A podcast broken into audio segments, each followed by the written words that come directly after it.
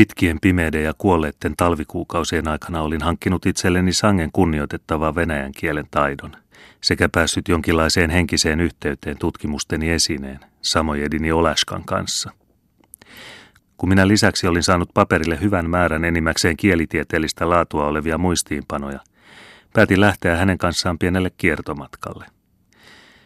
Tämän päätöksen tein osaksi voidakseni vaihtelulla hieman virkistyttää professoria ja osaksi halusta elävään elämään tutustumalla päästä paremmin ymmärtämään tutkimaani kansaa. Talvi oli tosin kylmimmillään, mutta isossa reessäni olimme hyvässä turvassa. Turkikset suojelivat meitä mainiosti pakkaselta, ja jos me pitkällisen kamarissa oleskelun jälkeen halusimme raitista ilmaa, niin oli siihenkin tilaisuutta. Me saimme pitkin matkaa taistella rajuja lumimyrskyjä vastaan, ja sangen usein lensimme komeassa kaaressa päistikkaa syviin kinoksiin, joita tuuli oli kasannut obioen ruskeita aaltoja kahlehtivaa jäiseen erämaahan. Suuntasimme kulkumme obia pitkin narymiin, ja matkalla viivyimme miltei jokaisessa jurtassa, ottaaksemme selkoa kielestä ja muista minulle mielenkiintoisista asianhaaroista. Oläskan samojedituttavuuksien ja minun apteekkini ansiosta meidät otettiin kaikkialla vastaan tervetulleina vieraina, eikä meitä missään kohdeltu alkuasukkaille niin ominaisella epäluulolla. Olin jo aikoja sitten kielimestarilleni selittänyt niin sanotun uralilaisen sukulaisuuden, ja matkallamme hän aina selosti muille, että minä oikeastaan kuuluin heihin ja olin samaa heimoa, ja että minä siis olin kum, eli ihminen, enkä mikään muukalainen – Ylimalkaan uskottiinkin tätä selitystä. Vain poikkeustapauksissa epäili joku skeptikko minulla sittenkin olevan vierasta verta suonissani. Valitettavasti yksin omaa vahvan parran kasvuni, eikä laisinkaan muun ulkonäköni takia. Obilla samojedilainen asutus on sangen tiheätä, mutta siitä huolimatta voisivat asukkaat tulla varsin hyvin toimeen, jolleivät venäläiset viime aikoina olisi niin runsain määrin ryhtyneet samoja seutuja kansoittamaan. Venäläiset ovat alkuaan tavallisesti muuttaneet samojedien omiin kyliin, joista jälkimmäiset sitten ovat siirtyneet kauemma välttyäkseen joutumasta vieraiden kanssa asumaan. Siitä syystä ovat venäläiset saaneet parhaat ja edullisimmat paikat, ja samojedien on täytynyt tyytyä huonompiin. Koko tuo alkuasukkaiden karkoittaminen on tapahtunut rauhallisella tavalla, ja se olisi itsessään hyvinkin merkillinen, jolle ottaisi huomioon samojedien vastenmielisyyttä elää yhdessä hallitsevan kansan kanssa – mikä vastenmielisyys kenties johtuukin aivan luonnollisesta itsensä säilyttämishalusta, pyrkimyksestä mahdollisuuden mukaan suojella kieltänsä, tapojansa ja uskontoansa. Vaikka köyhyys ja häviö, kurjuus ja kunnottomuus edellä mainituista ja muistakin syistä jo oli kohdannut obilla asuvia samojedeja, hämmästyin minä siitä huolimatta nähdessäni, miten suuressa määrässä heidän oli onnistunut säilyttää entistänsä – Sellaisillakin paikkakunnilla, joissa jurtat ovat suurien venäläisten kylien ympäröimiä, yllätti minua se seikka, että niin monet ihmiset, enimmäkseen naiset, eivät ymmärtäneet ainoakaan ryssän sanaa. Omaa kieltänsä he kaikki taisivat hyvin, mutta jokaisella jurtalla oli oma kielensä, ja tämä seikka näkyy olevan melkein vaarallisin kielen säilymisen kannalta. Noiden lukemattomien murteiden tähden ei ostiakki samojedien kielimuodosta mitään heitä kaikkia yhdistävää kokonaisuutta. Ero on usein niinkin suuri, että toistensa läheisyydessä sijaitsevien jurttain asukkaat eivät ymmärrä toistensa puhetta, ja siitä syystä he usein mukavuuden vuoksi käyttävät keskenänsä venättä puhekielenä. Kuvaavana esimerkkinä mainitsen Tymskoen samojedit, joilla jaa sanana on a, kun sitä vastoin ylempänä asuvat kaasiltsi samojedit käyttävät samaa sanaa kielteisessä merkityksessä. Jos näin pienillä alueilla ei voida päästä selvyyteen jaasta ja eistä – on varsin ymmärrettävää, että kaikkinainen keskustelu käy vaikeaksi, jollei melkein mahdottomaksi. Näkemäni jurtat muistuttivat yleensä, niin kuin aikaisemmin olen maininnut, venäläisiä taloja. Ne olivat vain huonommin rakennettuja ja paljoa pienempiä, enimmäkseen yksihuoneisia mökkejä. Samalla paikalla oli tavallisesti neljästä viiteen taloa, mutta ne eivät koskaan seisoneet riveissä, niin kuin venäläisissä kylissä, vaan olivat aivan mielivaltaisesti sijoitetut – Ikään kuin joku jättiläiskoura olisi ajattelematta viskellyt noita pieniä laatikoita sinne tänne maan päälle. Asuntojen ympäristö oli autiota ja metsä oli kaadettu. Paikotellen seisoi vielä pystyssä joku kelopuu, jonka olemassaolon syistä en pitkiin aikoihin tiennyt mitään. Niitä näkyy kaikkialla Narymin piirissä, ja koska ne erikoisen hyvin soveltuisivat polttopuiksi, mutta siitä huolimatta saavat seistä pystyssä, tulin ajatelleeksi, että niillä mahtoi olla joku uskonnollinen merkitys. Vihdoin sain kuulla, että niitä pidetään pyhinä, sekä että jurtan suojelushenkien katsotaan niissä asustavan. Sen vuoksi onkin niiden kaataminen pyhyyden loukkausta. Näillä sivistyneillä seuduilla, joilla venäläisten herruus on jo vakiintunut, ovat samojedit uskonnollisiin kysymyksiin nähden äärettömän arkoja. Heitä ei voi millään mahtikeinolla pakottaa venäläisille ilmaisemaan tai tunnustamaan edelleen uskovansa omiin jumaliinsa. Kaverini kautta minä kuitenkin pääsin näkemään ja kuulemaan yhtä ja toista, joka täydellisesti vahvistaa aikaisemman lausuntoni, että nimittäin samojedit eivät missään ole kunnon kristittyjä, vaan päinvastoin pakanoita. En tosin tavannut oikeita shamaaneja, enkä myöskään kotijumalia, sillä jälkimmäisiä ei obilla enää käytetä. Mutta sen sijaan onnistuin ensi kerran näkemään heidän jumaliensa temppeleitä. Mutta ennen kuin minä jurtan miehiltä sain luvan sellaisen ihmeellisen rakennuksen näkemiseen, vaadittiin minulta monta lupausta ja monen monta juhlallista vakuutusta siitä, että en ajatellut jumalien koskemista enkä uhreihin kajoamista tai niiden ryöstämistä – Erään aamuna sidoin sukset jalkoihini ja lähdin oppaani kanssa matkalle. Tie oli pitkä ja se kulki metsien läpi ja jäätyneiden soiden yli. Se kiemurteli kovasti ja kysyessäni syytä siihen kertoi Samojedi, että tien varrelle oli viritetty loukkuja estämään venäläisiä lähestymästä pyhäkköä. Vaikka venäläiset joskus sattuman kautta saavatkin selville tuollaisen paikan, niin he itse asiassa karttavat niitä. Tullessamme perille näyttäytyi samojedien pelko aivan oikeutetuksi. Temppeli oli täynnänsä rikkauksia ja puhdasta rahaakin oli runsaasti. Jumalien asuntona oli täällä, niin kuin kaikkialla muuallakin, neljällä korkealla jalalla seisova rakennus, joka suuresti muistutti obilla tavattavia aittoja. Etupuolella oli vähäinen aukko ja takaseinämällä istui Jumala, puusta tehty ihmisen muotoinen olento, yhdessä puolisonsa kanssa. Kasvot olivat karkeata tekoa, ja suurista sinisistä lasihelmistä tehdyt silmät antoivat ukolle sangen naurettavan ulkomuodon. Nuket olivat hienoihin turkiksiin puetut, ja ympärillään oli niillä runsaasti tinasta tehtyjä aseita itsensä puolustamiseksi, sekä samasta aineesta valmistettuja joutsenia, hanhia, käärmeitä, poroja ynnä muita elukoita, joiden avulla niiden luultiin hätätilassa voivan paeta ylivoimasta vihollista – Edessänsä oli niillä pieni peili, jonka avulla ne saattoivat ajoissa huomata takapäin lähestyvän vihollisen. Oven suulla seisoi pieni venäläiseksi poliisiksi puettu mies, joka toisessa kädessään piti puista sapelia ja toisessa heilutti isoa miekkaa. Jumalien huone oli sisustettu koreilla kankailla ja kallisarvoisilla turkiksilla, ja kantaisän kuvan edessä oli lattialla kosolta mitä erilaatuisimpia esineitä, muun muassa suuri määrä rahoja, joista muutamat olivat parin sadan vuoden vanhoja.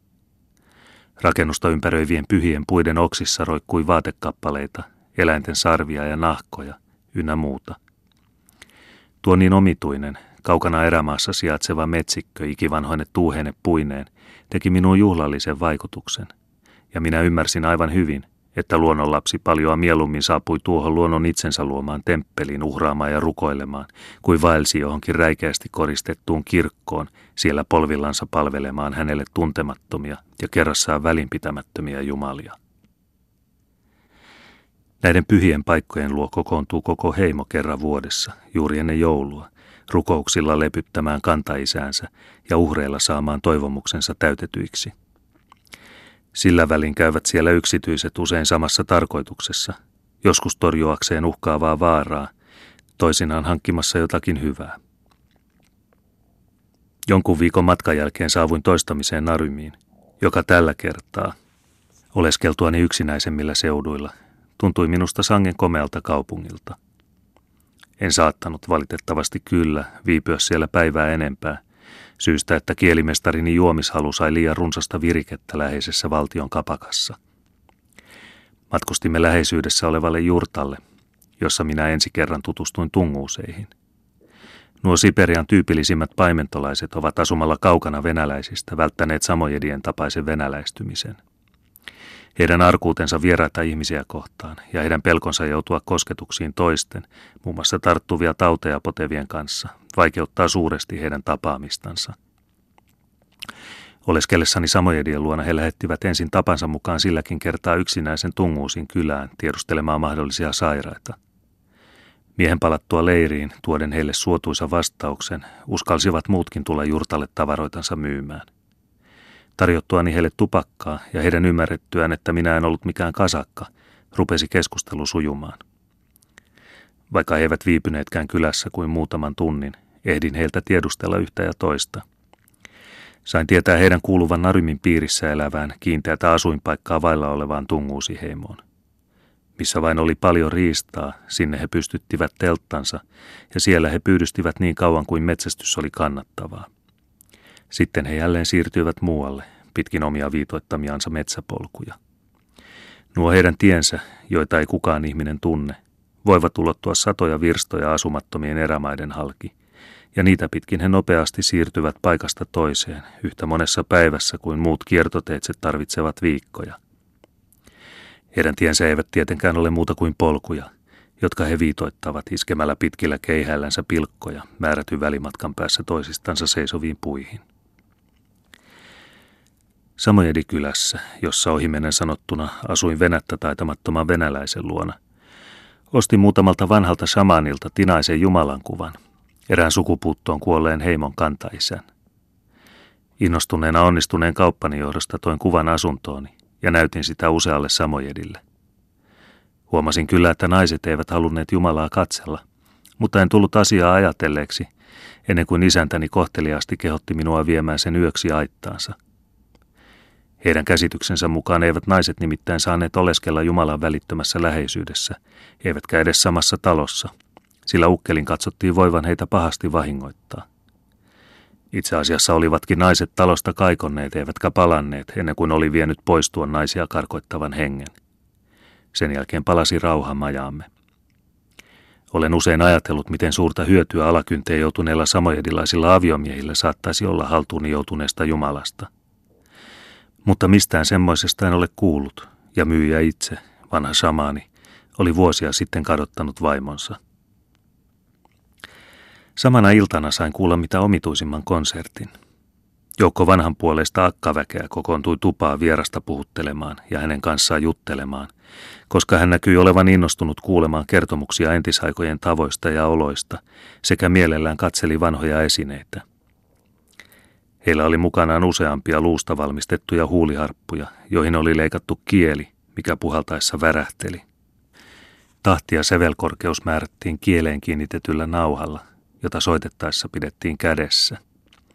Ääni oli tosin heikko, mutta useampien yhtä aikaa puhaltaessa se tuli verrattain voimakkaaksi, ja kun sävelmätkään eivät olleet niin aivan hulluja, syntyi kuulijassa omituinen tunnelma, jota ei suinkaan vähentänyt tuvassa vallitseva hämäryys – ja lattialla takkavalkean ääressä istuva samojedilainen kuulijakunta. Ennen paluutani Tymskoen pistäydyin pikimmältä Vasjuganjoella, joka suupuoleltaan aina sadan virstan pituudelta on Ostiakki samojedien asuttama.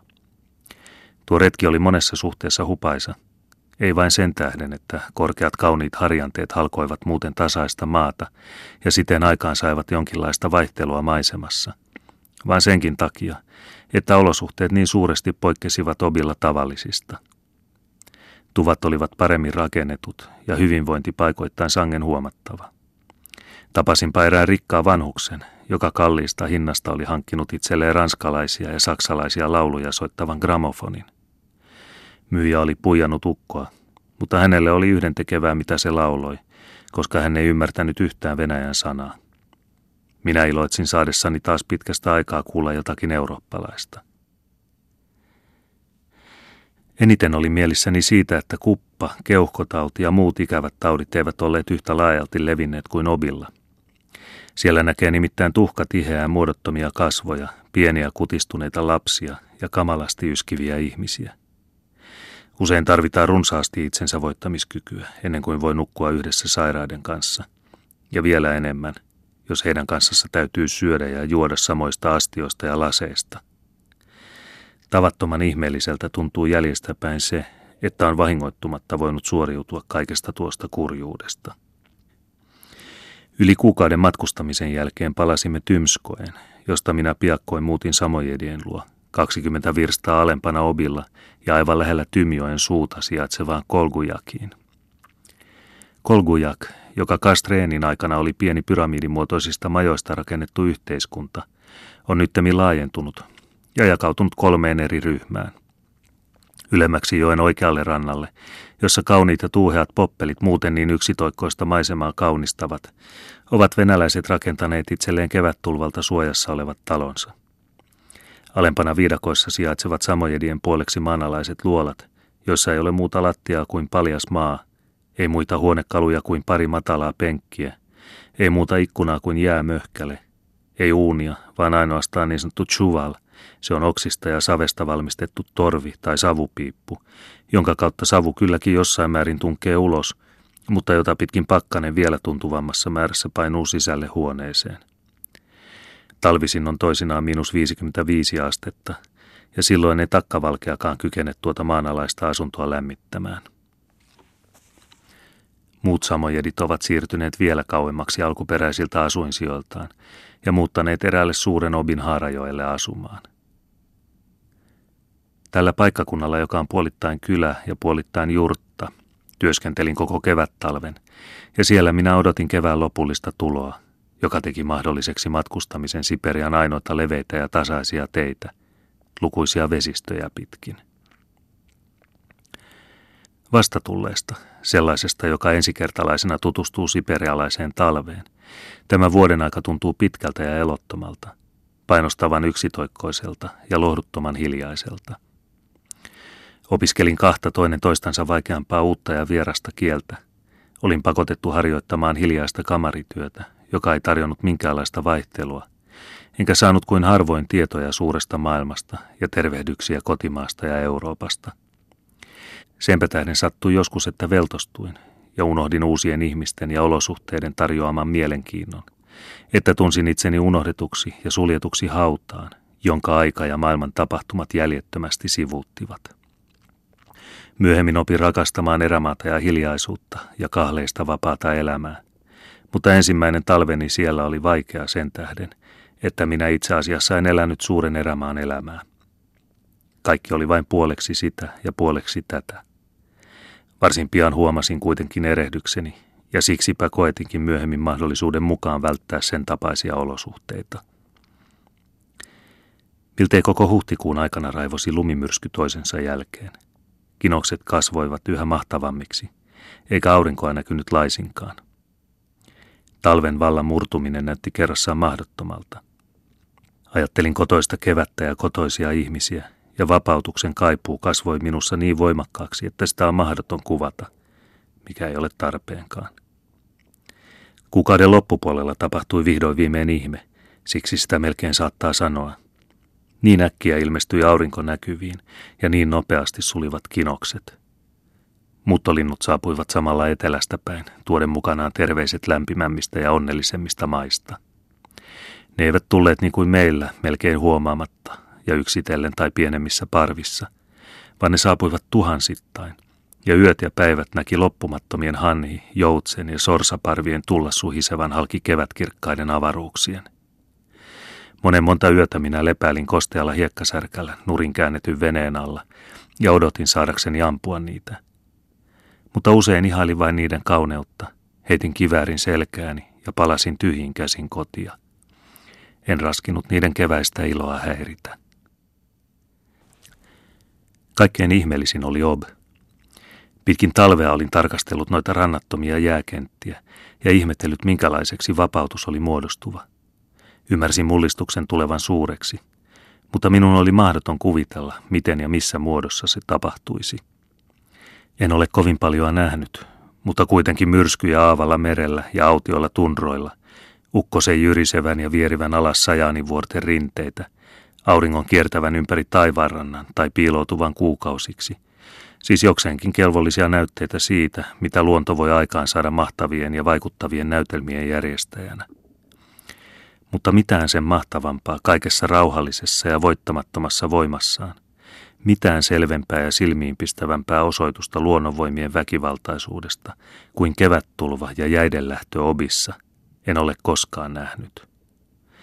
Ensiksi kevättulva, todellinen vedenpaisumus, joka heittää ja tunkee veden paljoudet uomaan, joka aluksi on muutaman kilometrin levyinen, ja sitten nopeasti kohoaa, kasvaa ja paisuu mereksi, jonka toista rantaa ei näe. Tuon jääpeittoisen ja kuivuneen joen muuttuminen peninkulmain laajuiseksi mereksi on sellaista, jota ei mitenkään jaksa mielessään kuvitella, jota tuskin voi uskoakaan, ennen kuin on nähnyt ihmeen tapahtuvan. Keskellä tuota vetten pyörettä alkaa jäinen peite vähitellen liikkua. Se halkeilee hiljalleen ja liikkuu yhä enemmän, kunnes se äkkiä musertuu, jakautuu kappaleiksi ja suunnattomiksi lohkareiksi, joita vesi tunkee toistensa päälle ja jotka muodostavat vuoria, mitkä vastustamattomalla voimalla heittäytyvät eteenpäin aavaa merta kohden. Muutamia päiviä talvi ja kevät taistelevat keskenään, kunnes kevät, niin kuin aina, pääsee voitolle ja uusi ihme tapahtuu. Sillä suuren ottelun jälkeen seuraa ihmeellinen rauha, ja vesi virtaa hiljaisemmin kuin missään purossa, ja yksin vesilinnutkin löytävät Obeidin sylistä mitä rauhallisimman tyyssian. Heti kun jäät ovat huudotut pois ja joki on vapautunut, on koko seutukin muuttunut. Poissa on hiljaisuus ja talvinen horros, poissa pimeys ja yö. Sijalle on tullut elämää ja liikettä. Ihmisiä näkyy ja aluksia kulkee joella. Tuoni rajattoman kiihkeä ja yhä edelleen runsaasti tuottava kevätkalastus alkaa. Vesilintujen pyyntiin ryhdytään täydellä voimalla ja lukemattomat pikkuveneet kiitävät ristiin rastiin vesillä. Laiva toisensa jälkeen saapuu ja katoaa, tuoden mukanaan tervetulleet terveiset ulkomaailmasta. Vähän ennen jäiden lähtöä olin ajanut hevosella Tymskoen ostaakseni leipää ja muita elintarpeita matkaani varten Tymjoelle. Palatessani, yksin, koska arvelin hyvin tuntevani tien, olin menettää henkeni. En ollut päässyt kovin pitkälle kylästä, ennen kuin hirvittävä lumimyrsky pimensi koko joen. En saattanut nähdä muuta kuin hevosen takapuolen. Tästä vähäpätöisestä näköalasta huolimatta jatkoin matkaani siinä toivossa, että kuitenkin tavalla tai toisella onnistuisi löytämään juurtan. Tie oli kokonaan hävinnyt, mutta tuulen suunnasta osasin arvata, missä oikea ranta sijaitsi, ja sitä kohden pyrinkin. Matkaa kesti monta tuntia, ja kuta pitemmälle pääsin, sitä useammin hevonen vaipui kuormineen veteen, josta me pääsimme jäälle takaisin yksinomaan kiitos hevosen, joka omin voimin taitavasti osasi kömpiä ylös. Minä puolestani pidin lujasti kiinni reestä, joka ei uponnut, vaan uiskenteli veden pinnalla kuin vene. Vaivalloisen työn jälkeen ritisevään ja paukkuvain jäiden keskellä sain vihdoinkin näkyviini rannikon, jota kohti heti suuntasin kulkuni. Vihdoin tuli jännittävin hetki. Jää lähti liikkeelle, ja minä ymmärsin, ettei minulla tainnut olla kovin paljon aikaa käytettävänäni. Jää uhkasi musertaa meidät. Samassa näin kuitenkin, että vesi oli huomattavasti kohonnut, sekä että leveä virta erotti minut maasta. Valitsin sen tähden ainoa mahdollisen menettelytavan. Pitkää miettimisaikaa ei ollut, jäät kun hetki hetkeltä halkeilivat yhä enemmän. Ajoin hevosen veteen ja itse jättäydyin reen varaan kuin mihin pelastusveneeseen. Varsin pian pääsi hevonen irtaantumaan ja ui rantaan minun seisoessani reessä, joka kellui virtaa alas – Reki vajosi yhä syvemmälle, ja vaikka minä seisoin siinä pystyssä, niin vesi piankin kostutti sekä sääriäni että vatsaani. Silloin minä harppasin veteen ja aloitin uimaretken, joka oli sekä kylmä että rasittava. Olin onneksi talvisaikaan silloin tällöin harjoitellut ja karaissut itseäni kylpemällä avannoissa, joita yrityksiä tymskoen niin mies kuin naispuolinenkin väestö, mitä suurimmalla uteliaisuudella oli seurannut. Ja sen takia suoriuduin verrattain hyvin, vaikka jääkappaleet pahasti tekivät kiusaa rantaan pyrkiessäni. Vihdoin viimein pääsin kuitenkin sinne, otin kiinni vapisevan hevosen sekä jatkoin matkaani kylään, jossa tuloni herätti jonkinmoista iloa, ei vain sen takia, että he saivat nähdä minut elävänä, vaan luultavasti enemmän sen vuoksi, että hevonenkin oli mukana. Samana päivänä hiukan aikaisemmin oli kaksi kuormaa uponnut jokeen ja jäänyt sille tielleen. Kylän asukkaat olivat lähettäneet miehiä minua etsimään, mutta pelastumisestani heillä ei kuulemma ollut paljoakaan toivoa. Ennen tätä jäämurtomatkaa olin järjestänyt asiani niin, että minulle kävisi mahdolliseksi heti vesien auettua jatkaa matkaani eteenpäin omalla veneellä. Tymskoen kauppiat olivat tosin ystävällisesti tarjonneet minulle paikkaa erässä veneessään, mutta arvelin opinnoilleni olevan edullisempaa olla muista kokonaan riippumatta. Ostin sen tähden eräältä Samojedilta peltisellä kajutalla varustetun veneen, joka oli niin kevyt, että tarvittaessa kykenin omin neuvoin sitä soutamaan. Mutta kun tiesin Tymin keväällä vuolaaksi, ja aikomuksenani oli matkustaa vähintään 600 virstaa vastavirtaa jokea pitkin, katsoin parhaaksi hankkia itselleni kelvollisen ja opintojani varten soveliaan miehistön. Ensimmäiseksi miehekseni tuli vanha kielimestarini ja toiseksi hänen serkkunsa Mikiska, joka kyllä oli hyvin aulis kaikkeen, mutta myöhemmin osoittautui potevan keuhkotautia ja sen takia enimmäkseen makaili selällään veneessä yskien ja änkyttäen, eikä voinut olla suureksikaan hyödyksi. Kolmantena kuului sakkiin eräs ostiakki, laajalti tunnetun vahilaisen shamaanin poika. Venäläisten varoituksista huolimatta olin ottanut palvelukseeni yksinomaan alkuasukkaita, osittain herättääkseni suurempaa luottamusta joen varrella ja osittain oppiakseni paremmin samojedin kieltä. Matkan varrella osoittautui kyllä, että venäläiset erinäisissä suhteissa olivat osuneet oikeaan, mutta toisaalta olin hyvin tyytyväinen, koska siten todellakin opin kieltä käytännöllisesti, paljon paremmin ja nopeammin kuin talvisaikana.